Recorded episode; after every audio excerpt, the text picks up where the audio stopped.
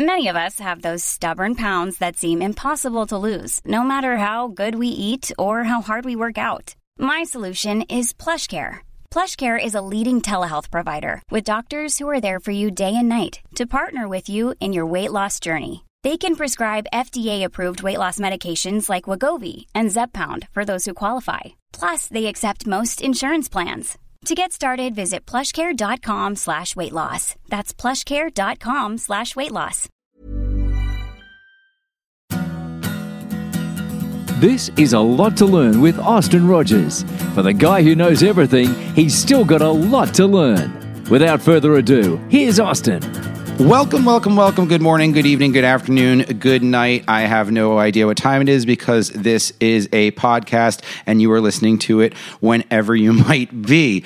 Today is going to be really exciting because we have acclaimed film director, uh, film director can't even start, film director Chris Landon, who has written three, no, four paranormal activities direct, written and directed Happy Death Day, and coming out on Valentine's Day. On Valentine's Day. On Valentine's Day is the sequel, Happy Death Day 2U. So we're going to make sure that you hear this one shortly. Welcome, Chris. Hi, thanks for having me. This is going to be really exciting because Chris is in the middle, embedded in this horror movie renaissance the past decade or so, you know, we've been in a renaissance of horror movies when they've been more thoughtful, less slashery, more psychological. Oh, don't get me wrong, there's still the blood and gore in there, but it's a lot different than the 80s and the 90s didn't really have much horror, did it? Uh, I mean, the 90s had its its fair share. Um, I mean, you had Scream. Scream, but Scream was meta. It was very meta. Scream was meta It was, horror. it was sort of on. It was. It was. It, it, it kind of had to restart. It was a reset button. I Well- think, for us. okay. Is is there a distinct before Scream and after Scream landscape of the horror slash slasher genre? I think so. I mean, I f- and why I say that Scream was sort of the the reset button. It's because Scream acknowledged the language um, of horror um, and all the tropes, you know, and so and it played on those. And what are some of those tropes? What are I mean, we know all know them, but you are a director. From a director's mindset, what are the ones that you look at and you're like, all right, these are canonical. This is the fundamentals. I mean, everybody knows, you know, that the virgin lives. Yeah. you know, if, Yep. if you're if you're a teen having sex, you're gonna die. um, and and there were other terrible ones, like you know, it was like if you were if you were um, uh, African American or Hispanic, you were probably gonna die. Like, it was like these really weird, awful um, things that hopefully uh, have changed since then. Um, but you know, there's some other ones. I mean, there's just all the the classics of you know, um, you know, the the the victim uh, running and falling over and over again, Right. Um, you know that kind of stuff. So, and, and I think that that Kevin Williamson, who who wrote Scream. Um, and several of the of the sequels, um, he was he was a, a horror nut like I am, Right. And and grew up watching horror, and he and I have talked about that before. Um, and so for him, it was such a cool opportunity to to just completely deconstruct it. Um, so and the current the current spate of of horror films have even further deconstructed the tropes because you know we don't often have the running and falling uh, anymore. We don't have the people are more self aware now, and we have like the paranormal activities where you know nothing, nothing, nothing, and then just a glimmer of something.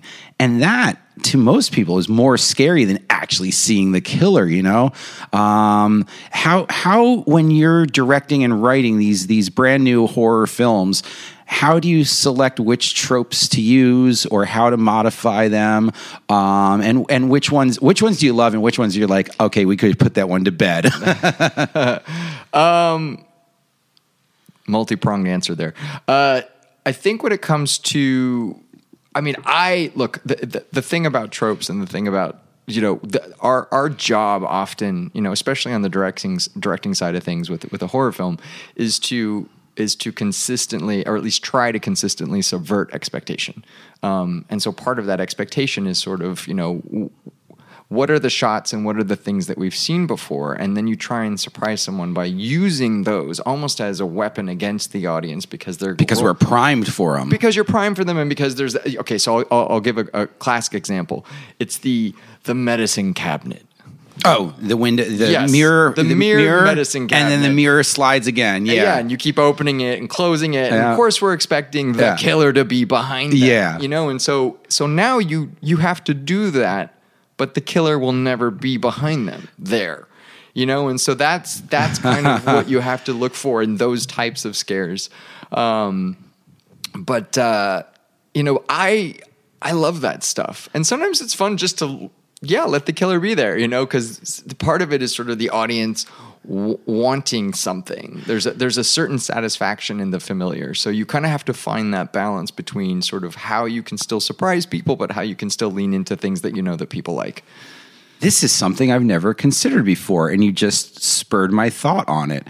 When someone writes a joke, when a stand up writes a joke and they go and they workshop it, they're like, if I change this one word, does it work better? Does it work worse? If I change this one, yada, yada, yada. If I say it faster, if I say it slower, uh, because I used to do stand up, I was terrible at it. Uh, um, but, but the anatomy of the joke, but do you guys workshop the anatomy of a scare? Well, it's funny that you say that because I, uh, um, I've said many, many times that I believe that the anatomy of a scare is almost identical to the anatomy of a joke. right? Um, and I'm, I'm seeing some parallels. absolutely, absolutely. And so when we were making the paranormal movies, we had the luxury um, of being able to to workshop a scare, so to speak. um, Yeah. because those movies were so inexpensive to make, um, and you know.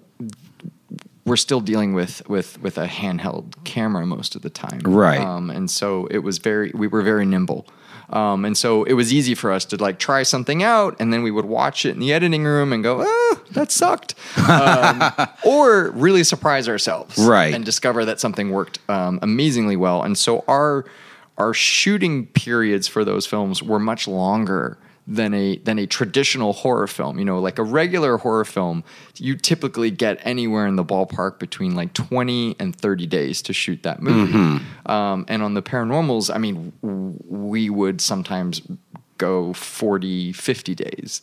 Um, and that could be very spread out because we were Pecking away we were at pecking it. away at it Yeah. and playing with stuff and doing a few different endings and all that stuff. And so it was it was amazing. It was liberating um, and exciting to be able to do that with a scare. But now, once you move into these larger budgets, the scare's got to be mapped out because You've you gotta get it mapped out. You, you don't have time. You don't have money. you don't have. I mean, look when I when I shoot like on on both uh, Happy Death Day movies, you know, our our budgets are so small compared to most movies. You Right. know, like a Happy Death Day, the first movie had a five million dollar budget. Give uh, give the audience uh, a ballpark, not like a Marvel's Avengers movie, but Yeah, uh, but one day on those movies is our whole budget. exactly. But uh, give give a, a, a- middle a middle range movie, you know, a a Kira Knightley costume drama. Uh, no, I mean, I think a lot of those movies, you know, they kind of they kind of land somewhere in like a twenty million dollar range. Right. Okay. I just want people to have a, a grasp of yeah. the magnitudes we're working on. Yeah, so- so you're so- you are you are creating on pennies on a dollar. Yes. Yeah. And so when I when I shoot these movies, you know, it's it's it's always like a running joke because you know we I will shot list um, these movies, and so every day, you know, my my um, director of photography um, and uh, and my assistant director, we will get together and kind of look at the shot list and go, okay, so what do we have today? Because you have to tr- sort of try and anticipate the scope of the work uh, on a daily basis.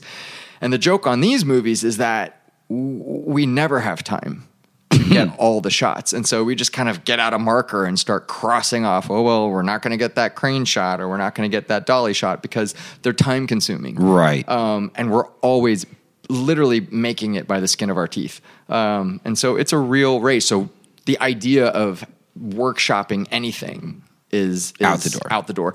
And and furthermore, you know, I would love to because I my favorite thing about filmmaking is is working with actors, um, and I want to give them the freedom and the flexibility to try everything. You know, what I have on the page isn't necessarily what I want. You know, sometimes it's one of the, one of the greatest joys of filmmaking, uh, and especially for me as a writer too, is to watch an actor interpret something that I've written and make it better because I don't Yeah. always do it right. Right. And so I want to give them that freedom to do it. But again, in this type of, of you know, budget range and schedule, um, I often can't even give them that much time. Right. That's uh wow, we are just we're hopping all over the place because no, you're just saying so many interesting things and that was the that was that was great on the writing because you know, I've read my fair share of screenplays and some of them like for example, an action scene is like down to the millimeter everything that's happening. And Yeah. other ones are just like smoke, carnage, blood, kaboom. Yeah. Uh, what what where does your writing style fall in there? Are you like he he he runs thirty feet and he turns and he stops, the sweat glistening from his brow, or are you like smoke, kaboom, make it up as we go? No, you know, it's I try to I try to strike a, a balance. Um, there's a happy medium there for me. Part of it's funny with a screenplay. Um, I first and foremost, I'm very conscious of the reader, um, and so I actually want the script to be an enjoyable read, Right. for people. And so a lot of my description. Um, leans toward that. You know, there's a lot of rules in screenwriting where you're like, you can't talk about how a person is feeling because you're not showing that, and yada yada yada. Um, yeah, there's all these like old school rules. Yeah. you're not supposed to do certain things. You're not supposed to Yeah. discuss a person's state of mind, and if you can't see something, then it shouldn't be on the page. Is kind of the, the sort of the idea there, and I disagree with that. And so for me, I can I, I like to sort of create a mood when I'm writing, um, but I do try to be as clearly descriptive as possible because at the end of the day, this the screenplay is a map for everyone creatively involved with that film. And so we're talking about the art department. Like, what does the building look like? What do they need for that? What does the room look like? what What is the room furnished with? So there's the art department that needs those things. And then you have, you know, obviously your you know the effects and things that the DP needs to know and things that the actors need to know and so there's a lot of information that you still have to bake in there um, but action specifically um, like That was just my example, but let's go on that. but yeah, but writing action in particular, I despise it. Um, but I do it. Like I have to. It's part, it's part of the job. But I will say that like the difference between writing a scene with two people sitting at a table, I mean, that's my joy. Like I love to write about character. So I love people communicating with each other, um, be it verbal or nonverbal. But um, but writing an action scene is complicated and difficult. But you do have to be, especially if you plan to direct it yourself, um, you have to be very clear. Um, and that's not to say that there aren't little pockets here and there where you're like, I don't 100% know what this is going to look like until maybe I start to involve other people, like a stunt coordinator. Like sometimes fight sequences, you know, like Yeah. you don't write every punch No. because that would bore the shit out of people to read that. You just know that when you get together with your stunt coordinator and your actors, you're going to plan that out. And so that's an area in in, in action writing um, that I wouldn't elaborate on. because even though you are directing this and you have written it, you've still got multitudes of people who still need to sign off on things, add their input, subtract their input. So it is the ultimate roadmap. Yeah. Even if it's like, this is my movie, I'm writing and directing it. You're not just writing it for yourself, you're writing it for so many other people. So you do have to add that description and you do have to be a little bit more elaborate than maybe you would do if you were just operating in a vacuum in your own head. Exactly. Yeah. And I think though, I mean, and again, it's always like for me, there are different kinds of filmmakers and, and different kinds of writers. Um, there are there are writers where every single word of dialogue on that page and every moment in that uh, in that script, um, that's how it's going to be. Um, and for me, I always like to think of my screenplays as, to a degree, suggestions.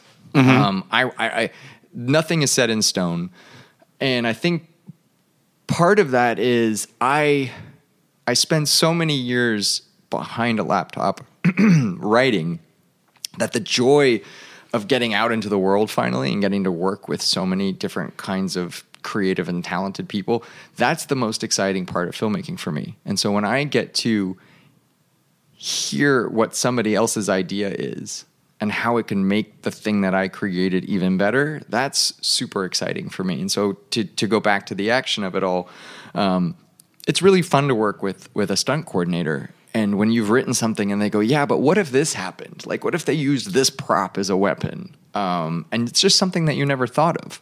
Um, and and a light bulb turns on. That's Right. really fun. and you know or or what if i said it like this way Mm-hmm. same line but what if i said it this way and you're like whoa that changes everything like i didn't even know my own work could turn that way Yeah. you know uh, i wrote i wrote classical music for college right Mm-hmm. and people would be like what if we sped it up a little bit here i go no you can't Actually, that works.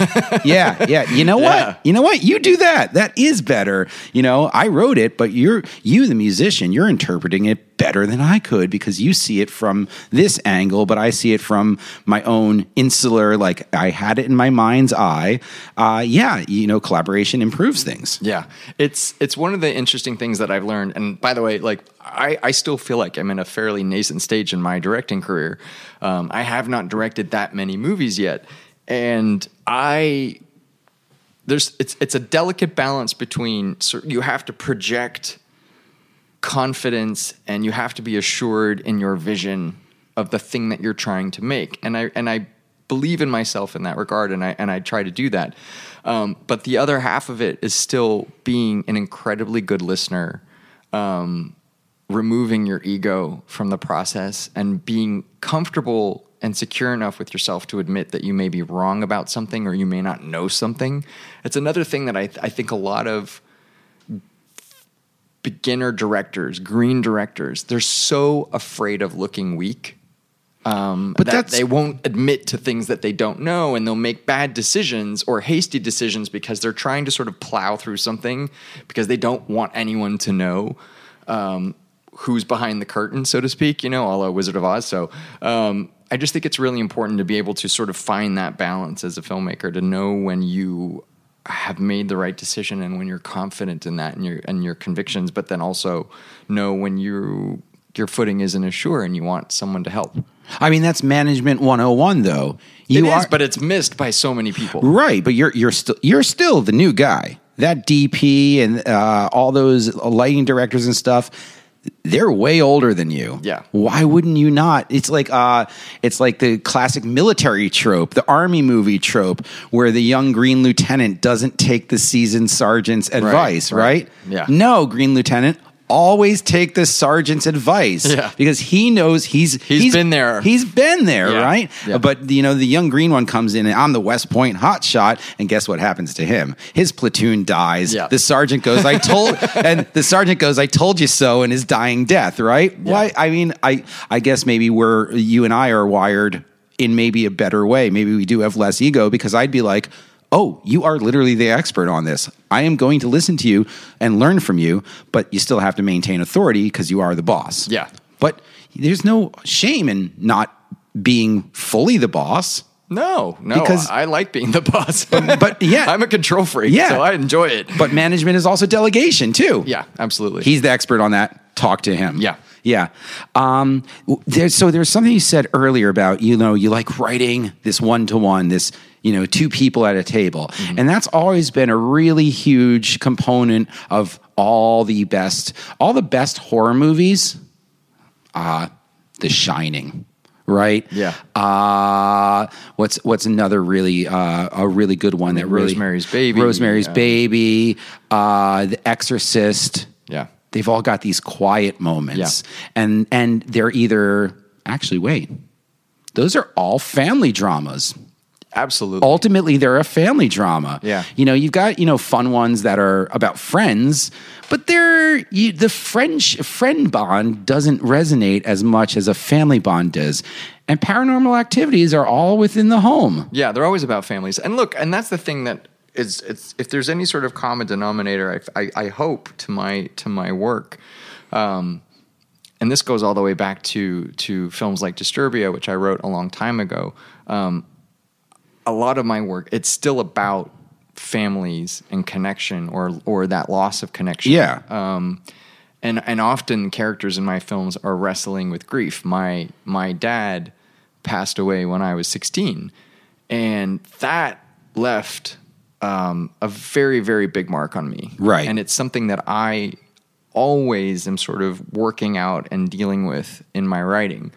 Um, and it and it's come up again in in, in Happy Death Day, um, where Tree, uh, you know, her her mom passed away, and the whole idea of, of that first movie is that she gets she gets trapped in the same day and gets stuck in this time loop and is reliving the same day over and over and over again.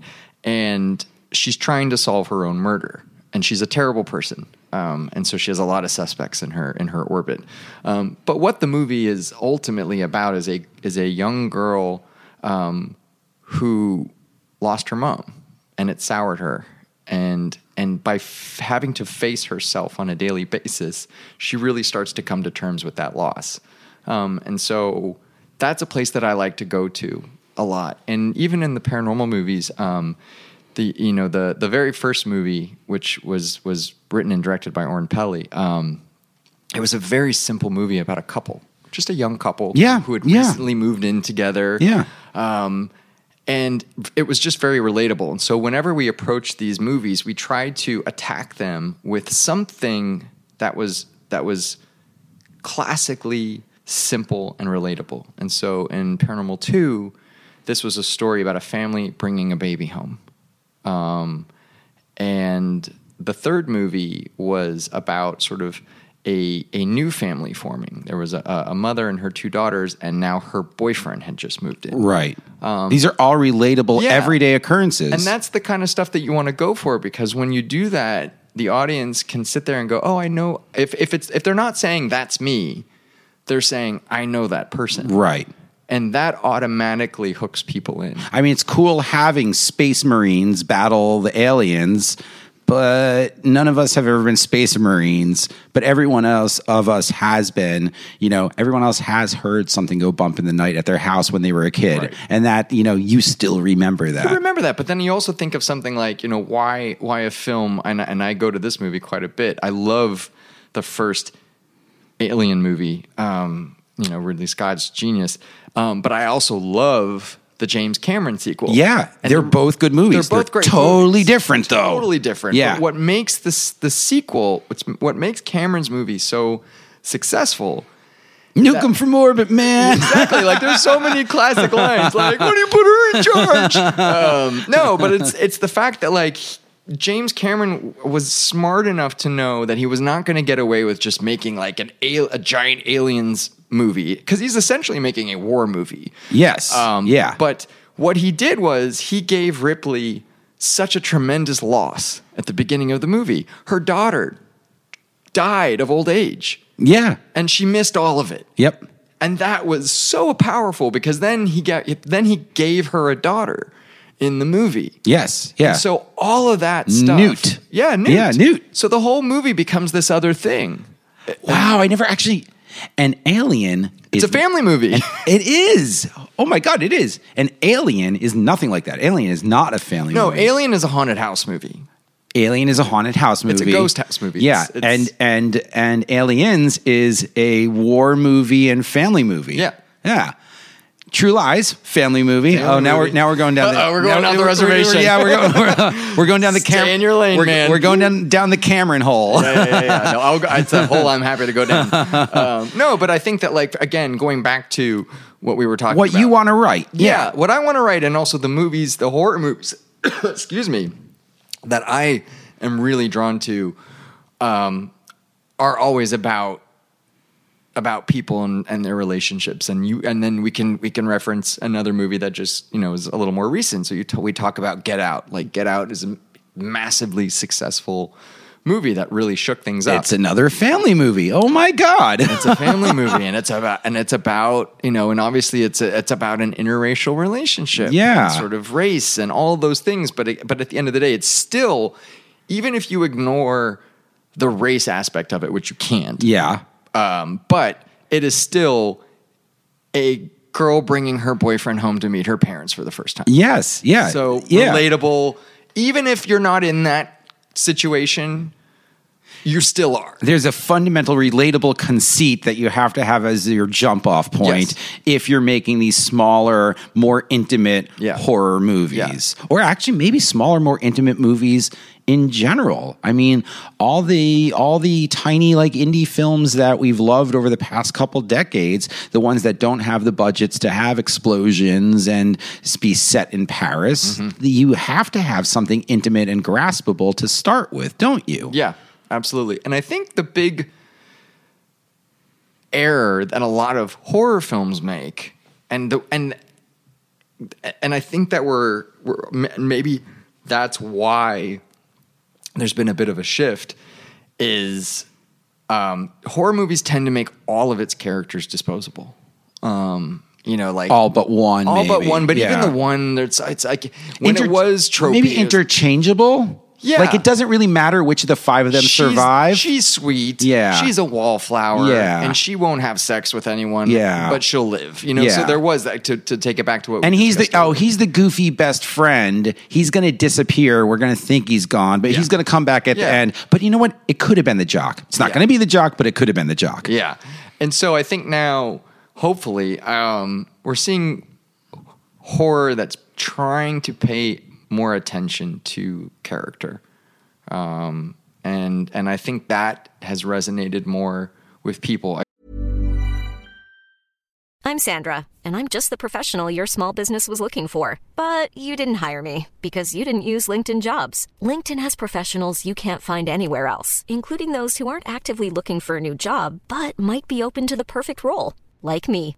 In a given month, over 70% of LinkedIn users don't visit other leading job sites. So if you're not looking on LinkedIn, you'll miss out on great candidates like Sandra. Start hiring professionals like a professional. Post your free job on linkedin.com/people slash people today. Wow! Nice. Yeah.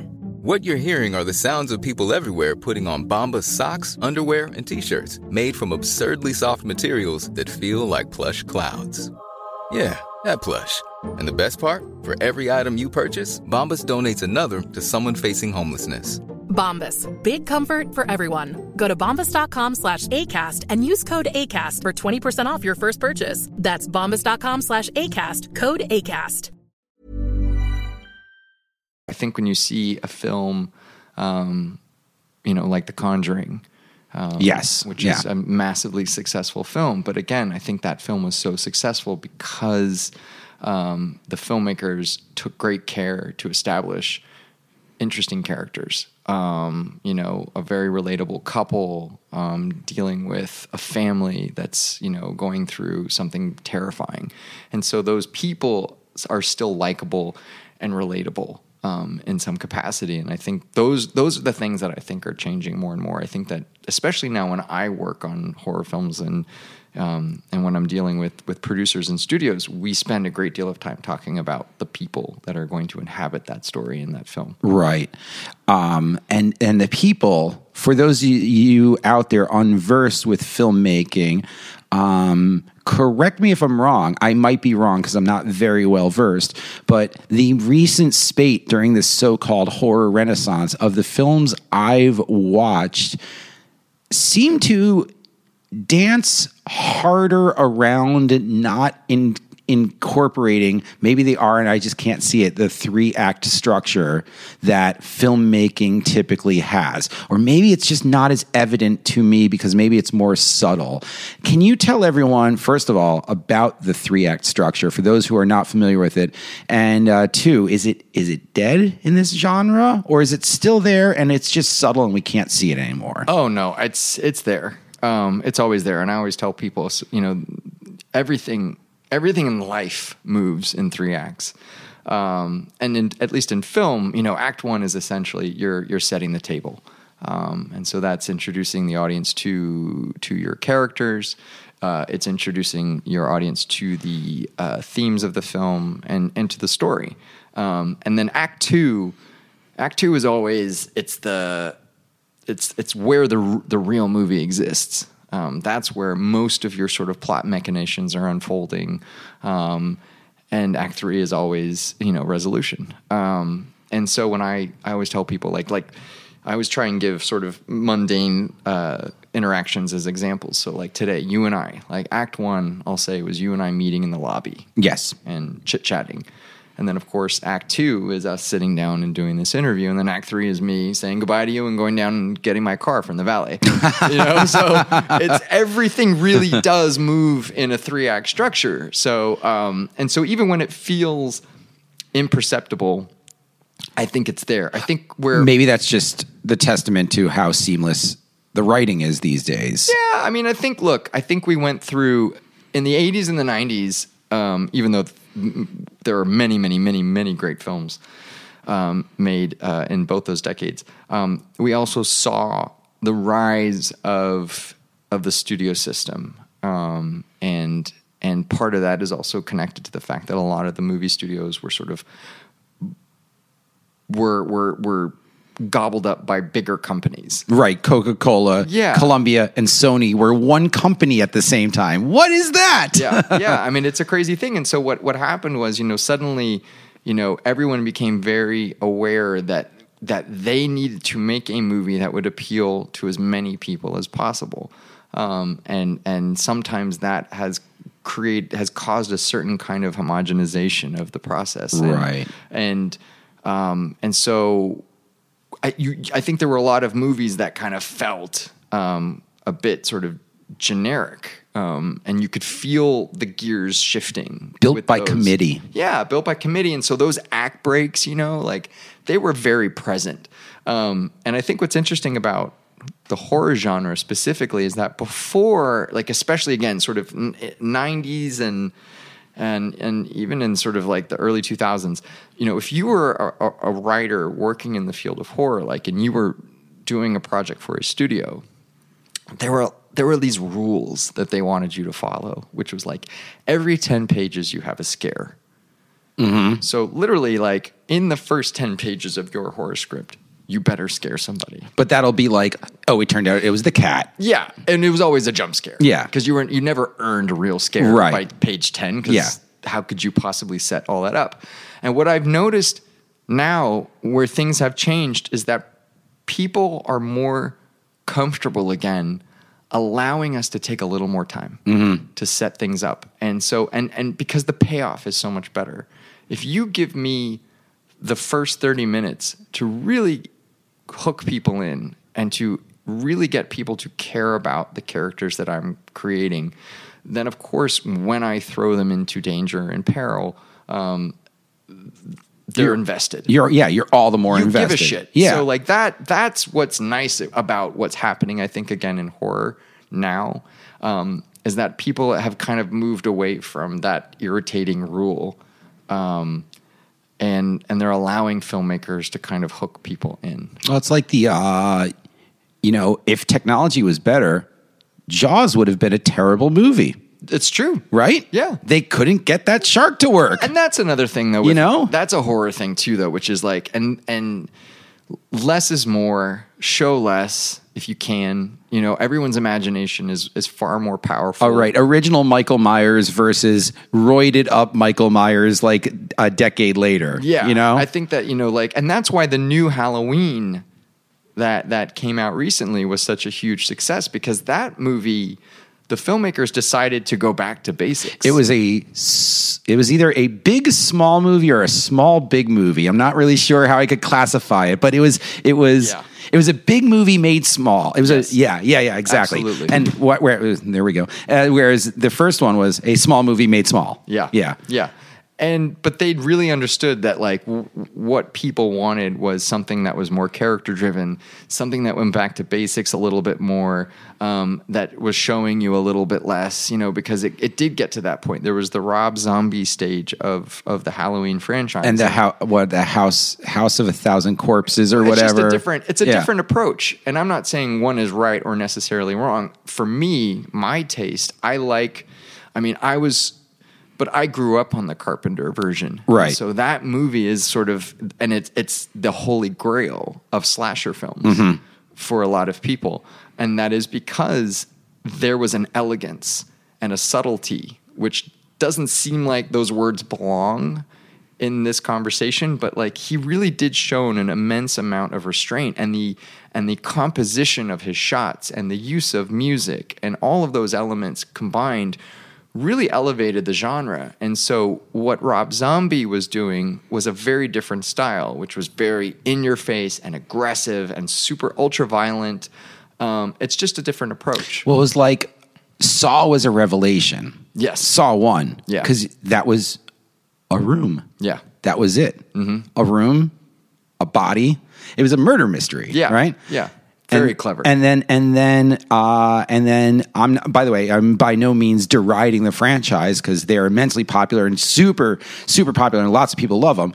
But then it turned into not my ball game because I'm like, well now it's just out of control. And for me that was too much. Saw one, I was like, it was that uh that riddle. It's like the man is found dead, and there's a puddle of water. How did he die? Yeah. He was stabbed by the icicle, you know, and the icicle melted. That was Saw one, and then they just went. well, it really, was like the escape room before we even had escape rooms. You know, Have you ever done one of those? I have. I have not. I think I'd get really too frustrated way too quickly. It's the one that I did was actually terrifying. Uh, Really? yeah, it was really scary. And Was I- it here in Los it was Angeles? here in LA. Yeah. Um, we are in Los Angeles, by the way, right now. Yep, sunny LA. Um, the escape room that I did was a, and I, I'm terrible, I'm blanking on the name of it, but it was probably something like lock yourself in a room with a zombie. um, but we all gathered in this room that sort of looked like a library of sorts with a lot of tchotchkes and, and furniture and whatnot. Um, and there was a clock on the wall that counted down. And then once the doors locked, there was a very large armoire. Um, and those doors swung open and a zombie climbed out. And Yeah. he had a chain around his neck. Yeah. And every, I think it was every three minutes, his chain got longer. A siren went off and the chain got longer so he could reach you. So you had to solve the puzzle. You had to figure out how to get out of the room While getting further and further away. while running away from a zombie who kept trying to grab you. So it whose was chain got longer and Yeah, longer. So if it a clue was near him, you had to figure out how to. Someone would have to draw him away from the clue while the other person tried did your did your horror writer director background help you out in this? Not at all. I'm a total idiot. No, You're like you're like nope. I know this exactly. This is how I would have done it. Nope. but here's the here's the, here's I can bring this full circle. Please. Here's what we did right because we got out. Okay. We got out and we got out. Literally, I think we had something like 40 seconds left on the clock. But like filmmaking, I was in a room with people who were smarter than me. oh, there we go. And that's the thing I do. I Surround always yourself. try to surround myself with smarter people so I can get out. Um, and and so yeah, that was that was the key. Um, because if you go in there with a bunch of dummies, you're screwed. I haven't done the ex- escape the rooms yet, but there was uh, I, I forgot what sitcom it was. Maybe it was The Good Place I was watching, and uh, I think it was The Good Place. And I think Kristen Bell's character goes, uh, "I figured out the secret to this escape room was just break everything until they kick you out of the escape room." that would have been my escape Yeah. room Well, philosophy. that's one way to do it. That's one way to do it. Um, so let's let's wrap up in the next uh, couple minutes and let's talk about um, the the future of horror, where you think it's going. With you know, we've got this intimacy, we've got this family, we've got this character driven, we've got audiences who are more apt to let the stories breathe. And then let's uh, let's talk a little bit about Happy Death Day 2U fits into that. All right. The future of horror. Hmm. Uh, well, first of all, I'll say this. I don't, I believe that everything is cyclical. And so just because we're having a, a, a bigger moment right now um, doesn't mean that, that we aren't sort of um, susceptible to the sort of ebb and flow of people's tastes. Right. And so I do expect for, for this to sort of go out of style. And then tentpole ones come back again. Yeah, I mean, I think it's just sort of it's it's funny because when when I made the f- the first Happy Death Day, um, a lot of people said, "Oh, slasher movies are back." You know, like we were kind of ahead of that curve a little bit, which was nice because I'd rather be in front of a trend than behind it. Um, but but I, and and so now, yes, I mean, with Halloween, and you're going to see, you know, I know that they've been trying to sort of figure out another uh, Friday the Thirteenth, and you know, there's there's a lot of stuff that they're either trying to bring back or create new horror icons. But um, you do see things move in a certain sort of cycle, um, and what we do know is this: there is there's an established appetite for this kind of stuff. Um, we horror has always had an audience. Um, there are there are legions of horror fans, and I'm one of them. Nosferatu, 1922. Absolutely, and I think that the difference being is that you know, for the most part, and for for many many years, horror has been marginalized. If, if, if you will, it's been it's been looked down upon. Like I remember even like when I when I would make a paranormal activity movie and I would go, you know, you after you make a movie and it comes out in theaters, you know, you go on sort of like your own press tour of sorts, which is like I go out into the world, into Hollywood, and I go on all these general meetings, which is when you go in and you talk to executives at companies and you base it's kind of a waste of time, but um, Not to the executives. not to the executives. No, and sometimes things come out of it, but a lot of it's just sort of like part of the deal. Yeah. Um, but I, as a as a writer and director of horror, I've always been looked down on. Um, there's always been a certain kind of snobbery to it all, which is sort of like, but horror isn't really cinema. Um, but if you talk to a horror fan, they'll smack you in the face for saying that. Yeah, I Yeah. would because so many film techniques and angles and everything you think those are icons of the horror world. It's very true. And by the way, most so many great filmmakers cut their teeth in the genre. Yeah. because it's the easiest way in. Um, because you don't need big celebrities and you don't need all of these other trappings to sort of make a horror film. Sam Raimi. Sam Raimi. I mean, you, the list goes on. I mean, Bill Condon. Um, Yep. There's so many people who started in horror, but um, you know, it's it's still it's for a long time it was still looked down upon, and it and it's only until really, really. I mean, look, there are films that break through the noise, and and and we've talked about Rosemary's Baby, and um, you know, so you have that stuff, but um, I do believe that people are not as as stuck up about it now, and I think Jason Blum um, has has helped a lot with that. Um, he in in the business model that he's created, where Blum Blumhouse. Blumhouse. Yes, So- he's so Jason Jason- Blum is a horror super producer. he is the horror super producer. He's actually just a super producer now because he's he's got his his hand in so many different kinds of things. But um, but what he did was he created a business model whereby f- people who would normally not do horror do it right. because part of that model is profit participation. So filmmakers that come and make movies with him to they can own their own movie. Mm-hmm. So they're incentivized to bust their ass and try and make the best movie possible. Um, and it's also really sort of creatively freeing because you're not in this big complex studio system and you're making a small movie for a low budget. And so it's there's just something a little bit easier about that. Yeah. Um, less pressure, I should say. It's not easier, but the pressure's a little bit off. Um, and so now you're seeing really interesting filmmakers who who normally I don't think would would play in this particular sandbox. They're now there, Right. and making interesting stuff. And so I think that has helped a lot. And I think it started to really change public opinion and critical opinion. Because that's another area that's been really tough for a lot of us is that in in it's critics that have I think a lot of them have looked down on horror. Um, and but now they can't deny the fact that there's such relevancy coming out of this genre um, that you're really seeing smart horror um, come out of this. So I think that's that's a big change for for people is perception. It's public perception of the genre. So, pending the perception moving forward in a positive light, which it seems to be because you can't throw a stone at a movie theater without two to three horror p- titles on it. Yeah. A lot of them are sequels, but a lot of them are original. Yeah. A lot of everything else that you see coming out in theaters is not original, but you can pretty much guarantee that every two to three months there will be a brand new original horror movie out, Yeah. which will not be like any of the others you've ever seen. So that's fairly liberating. So I that that's encouraging that we see not the future of horror cinema, but a future of cinema because too often we don't get, you know, the lobsters and the favorites of the world, yeah. which everyone loves but no one sees. I mean, no, I'm, we're in, we're, we're in, I'm in a bubble. Yes. Oh, yes. Oh, yes, sir, you are. and by the way, I'm from New York. We're in a bubble too. Yeah. I'm just going in really broad brush strokes Yeah, yeah, here. yeah, Um, but it's like the um, it's like you see that acclaimed Academy Award winning actor who's always nominated, and it's like,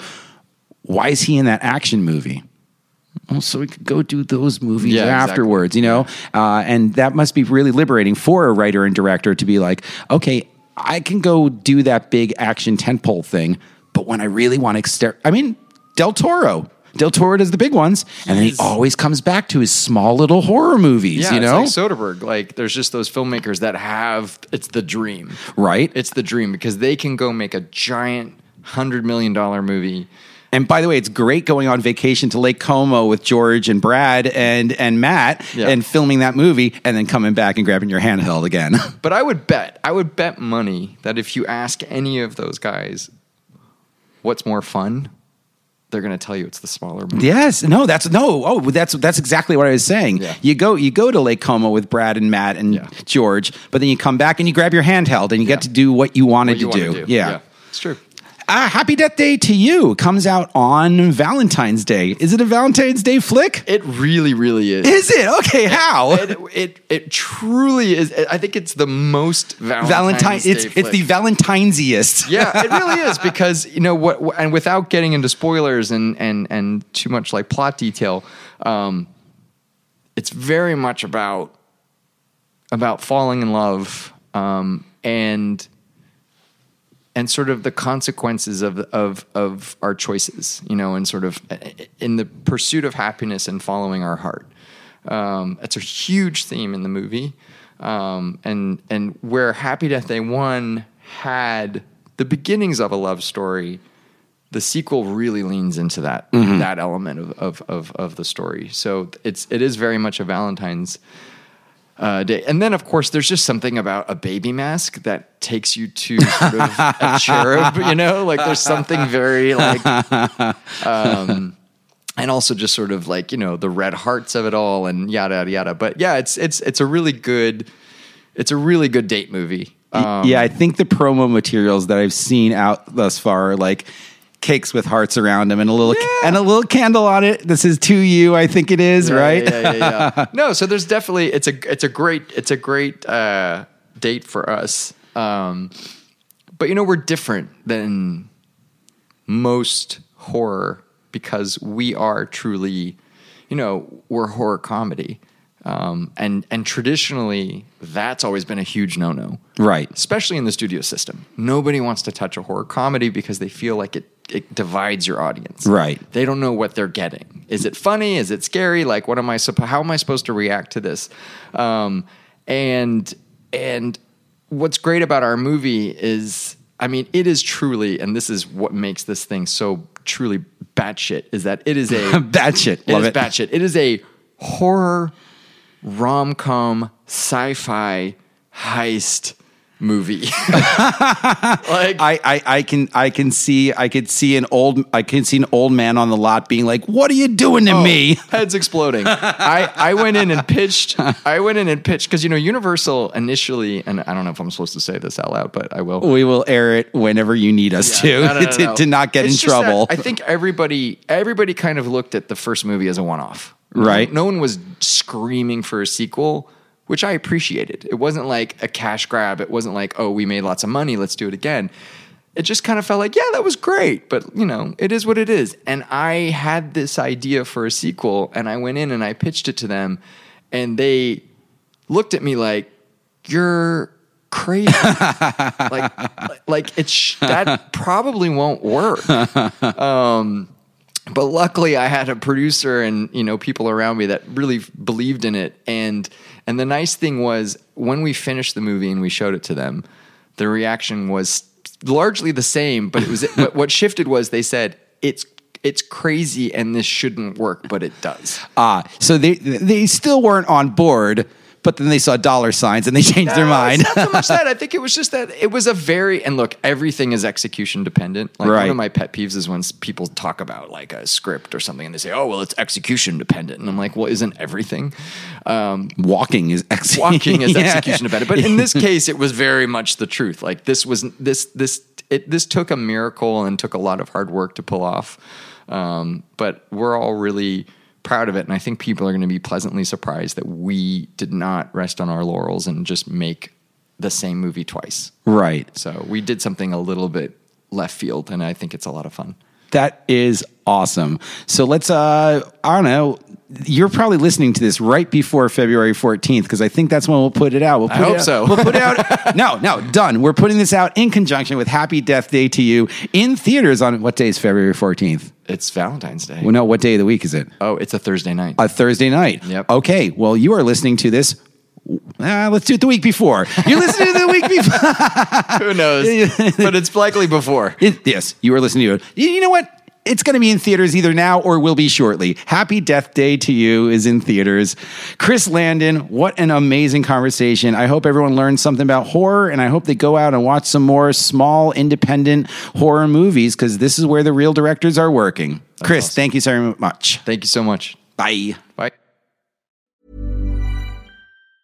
Planning for your next trip? Elevate your travel style with Quince. Quince has all the jet setting essentials you'll want for your next getaway, like European linen, premium luggage options, buttery soft Italian leather bags, and so much more. And is all priced at 50 to 80% less than similar brands. Plus, Quince only works with factories that use safe and ethical manufacturing practices. Pack your bags with high-quality essentials you'll be wearing for vacations to come with Quince. Go to quince.com slash pack for free shipping and 365-day returns.